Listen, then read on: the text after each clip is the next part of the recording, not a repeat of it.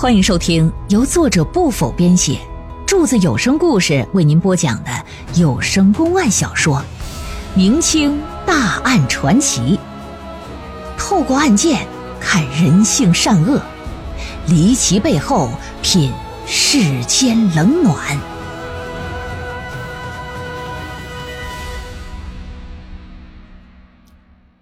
高兰罗汉钱谜案第二回，且说在路上，高兰县县衙呀，把整个案件呢就简单的说了一下，说是死的人姓唐，叫唐少华呀，死在了一个叫柳孝全的人家中，俩人呢都是身上有功名的秀才。至于唐少华是怎么死的，柳孝全说：“我喝多了，我不知道。”醒来之后，我就看到他死尸当场了。这柳孝全他们家呢，前后都有宽敞的院子，面积挺大。虽说是农家吧，但院子收拾的可是干净利落。魏清城来到后院，知县这赶紧的一看，知县驾到了，这上前相迎吧，说下官呢，呃，拜见魏大人。魏清城拿鼻子哼了哼。来到死尸所在地后院啊，有这么一个凉亭，凉亭的地上俯卧着一具身穿白色长衫的男尸，年龄呢在二十五岁左右啊。死尸的背上插着一柄匕首，尸体旁边有一滩血。魏清城就问说：“县老爷，这个人叫唐少华，县太爷呀叫刘一，伸手一指。”嗯，说是他叫唐少华，这位呀是这家的主户，叫柳孝全呢。柳孝全，你还不拜见知府大人？柳孝全一听，赶紧是一躬到地呀，说：“学生拜见知府大人。”魏清城打量一下这柳孝全，一看跟死者唐少华呀年纪差不了多少，说：“说说吧，怎么个事儿？越详细越好啊，别有任何隐瞒。”知府大人说：“那哪敢不说呀？再说一遍吧。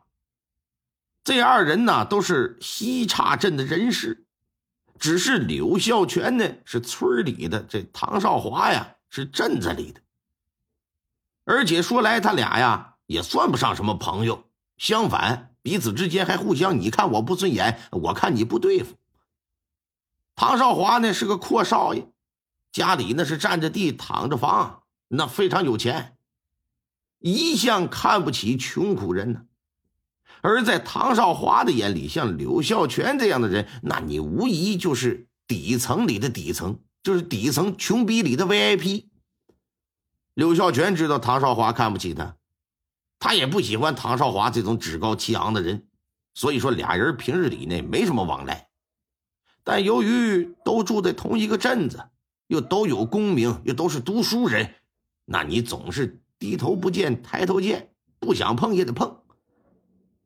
这么的是昨天下午，这柳孝全呢正在屋里刻苦攻读呢，准备备战今年八月的乡试。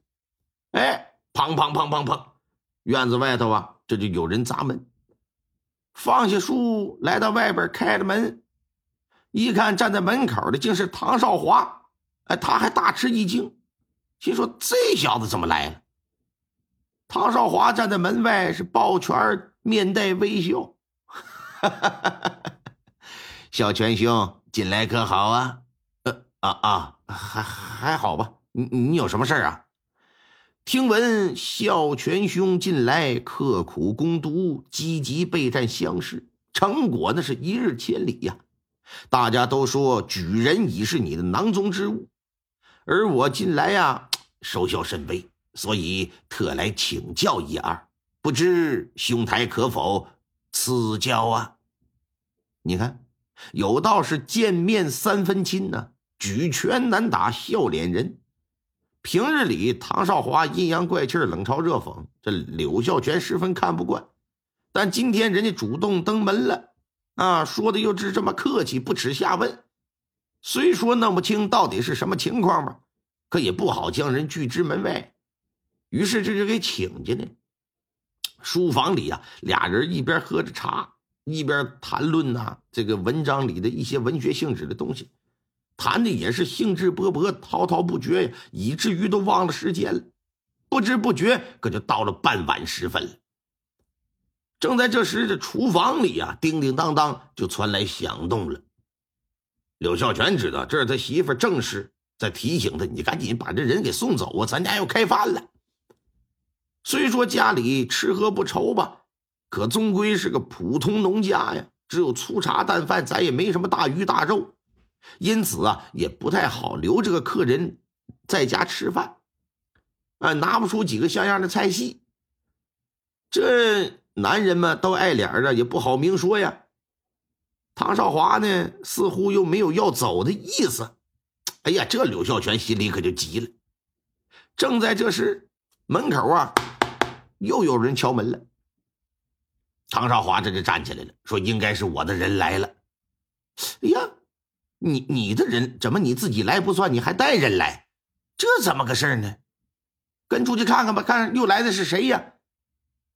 一开大门，就见门口啊站着两个伙计，二人手中提着两个大锦盒其中一个就说：“说唐公子啊，您要的东西啊，这都给您送过来了。”唐少华接过两个锦盒，说：“拿来给我吧。”那啥，小全兄啊，来来来来来来，那两个你拿一下。嗯，另一个伙计又递上来两个大锦盒子。说你这唐兄啊，你这是什么意思呀？哎，这个是我在咱们镇子里最好的饭馆何盛轩点的一桌酒席，我特意让他们打包给送过来的。我就知道咱俩聊的肯定得尽兴，所以说我就打算呢跟你一起吃啊，然后吃完咱俩再接着聊。你看，在那个年代啊，那就有这个快递了，美团、美美团快快递外卖了。刘小泉一听说，哎呀，你看这多不好意思！你看你来我家，本应该我请你呀，这还这还让你破费，这是这真是惭愧呀！哎，你你你别说，还真挺香哈。这就忍不住了，这就那好久也没开斋了。姓唐的说：“你看刘兄，你这话不见外了吗？过去啊，我这个人确实有一些毛病，咱俩之间呢也多少有点误会。那人嘛。”他总会改变的，希望今天能通过吃这顿饭，哎，咱俩可以摒弃前嫌，今后成为好朋友、好兄弟啊！来来来来，里边请，里边请，快快快，饭菜别凉了，别凉了。这唐少华突然性情大变，简然像是变了一个人呢。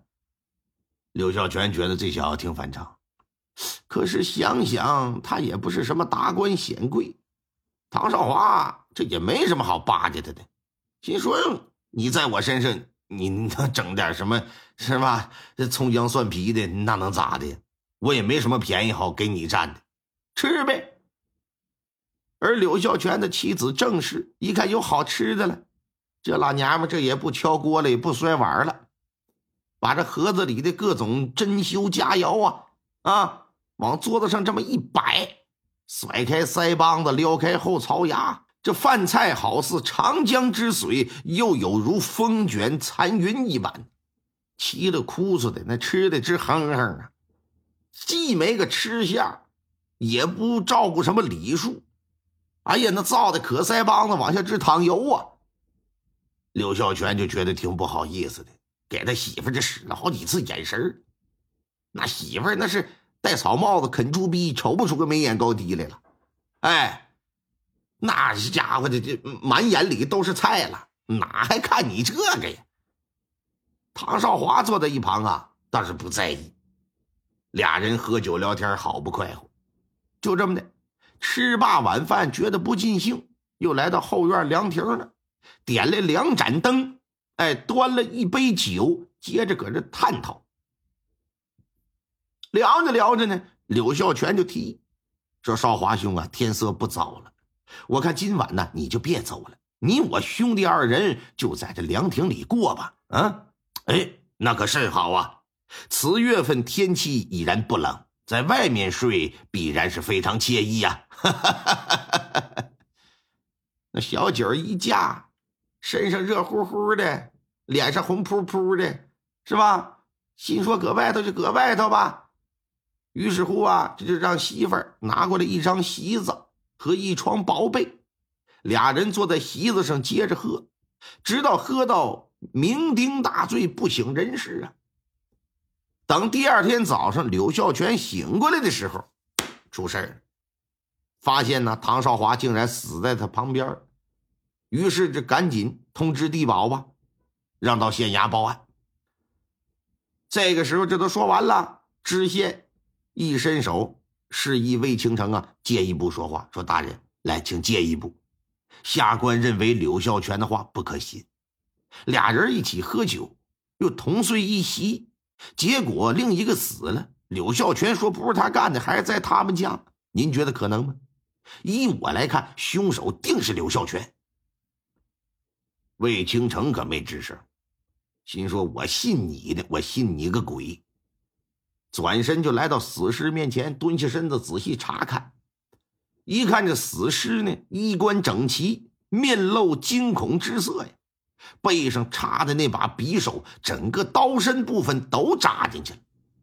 看样是在他毫无防备的时候，突然一刀是一击毙命啊！看着看着，哎哎，这死尸紧紧握着的左手就引起魏清城的注意了。这死尸左手虽是紧握，但是五个手指头可都只剩下一半。从伤口看，明显是被刀给切断的，似乎当时啊，这唐少华是紧紧攥着什么东西不松手，而对方呢又想夺走又拿不下来，索性一刀直接把他手指头就给砍了，把他手指掰开。仵作一听，赶紧上前，嘁哩咔嚓，把这手就给掰开，掰开一看。就见这掌心之中有一段红绳，拿起红绳仔细瞅了瞅，像是那种穿东西戴在脖子上的那种装饰的红绳子。说柳孝全，你可认得这根红绳？柳孝全来到近前，定睛这么一瞧，则是脸色大变，说：“这这这这这这似乎似乎是似乎是什么？”呃，似乎是我娘子脖子上的那根红绳，红绳上原本是穿着一枚罗汉钱。快把你娘子叫过来！就赶紧的吧，把媳妇就叫到了后院里，跪在地上给老爷请过安。老爷就问说：“正是我来问你，啊，你脖子上的罗汉钱在吗？”正是一听，伸手一摸脖子。哎，哎呀妈呀！哎哎，我脖子上的红绳怎么不见了？刘孝全一听，两步来到身前呢，一把就给他担起来了，说：“你昨天晚上和那姓唐的，你干了什么见不得人的事了？啊，你还玩上红绳了是吧？你你说什么呢？少跟我装蒜啊！我说唐少华怎么那么反常，会突然跑我家里跟我什么谈论什么文章？”又整那么多好酒好菜啊！感情醉翁之意不在酒啊！啊，你说昨天晚上是不是他故意把我灌醉，然后你俩背着我通奸有染，是不是？这么一说，这媳妇儿可就哭了，说：“你可别乱说了，我和他怎么能有不正当的关系呢？我是清白的，你清白你妈了个老本儿了，不可能！你俩一定有不可告人的关系。”一个是道貌岸然、衣冠禽兽，一个不知廉耻，是淫娃荡妇。你们都该死，都该死！这刘孝全咬牙切齿的薅着自己媳妇儿的头发呀，是左摇右摆。魏倾城一听就感觉不对劲儿，上前一把就给他扒拉开了。你刚刚说什么？学生说是男盗女娼都该死。并不是学生杀了唐少华，大人呐，大人你可千万别误会，我我我就是那么一说。他这么一说，那摆明你这不是此地无银三百两吗？魏倾城怎么可能不误会啊？难道说这柳孝全是因为奸情而杀了人？听众朋友们，本集播讲完毕。感谢您的收听。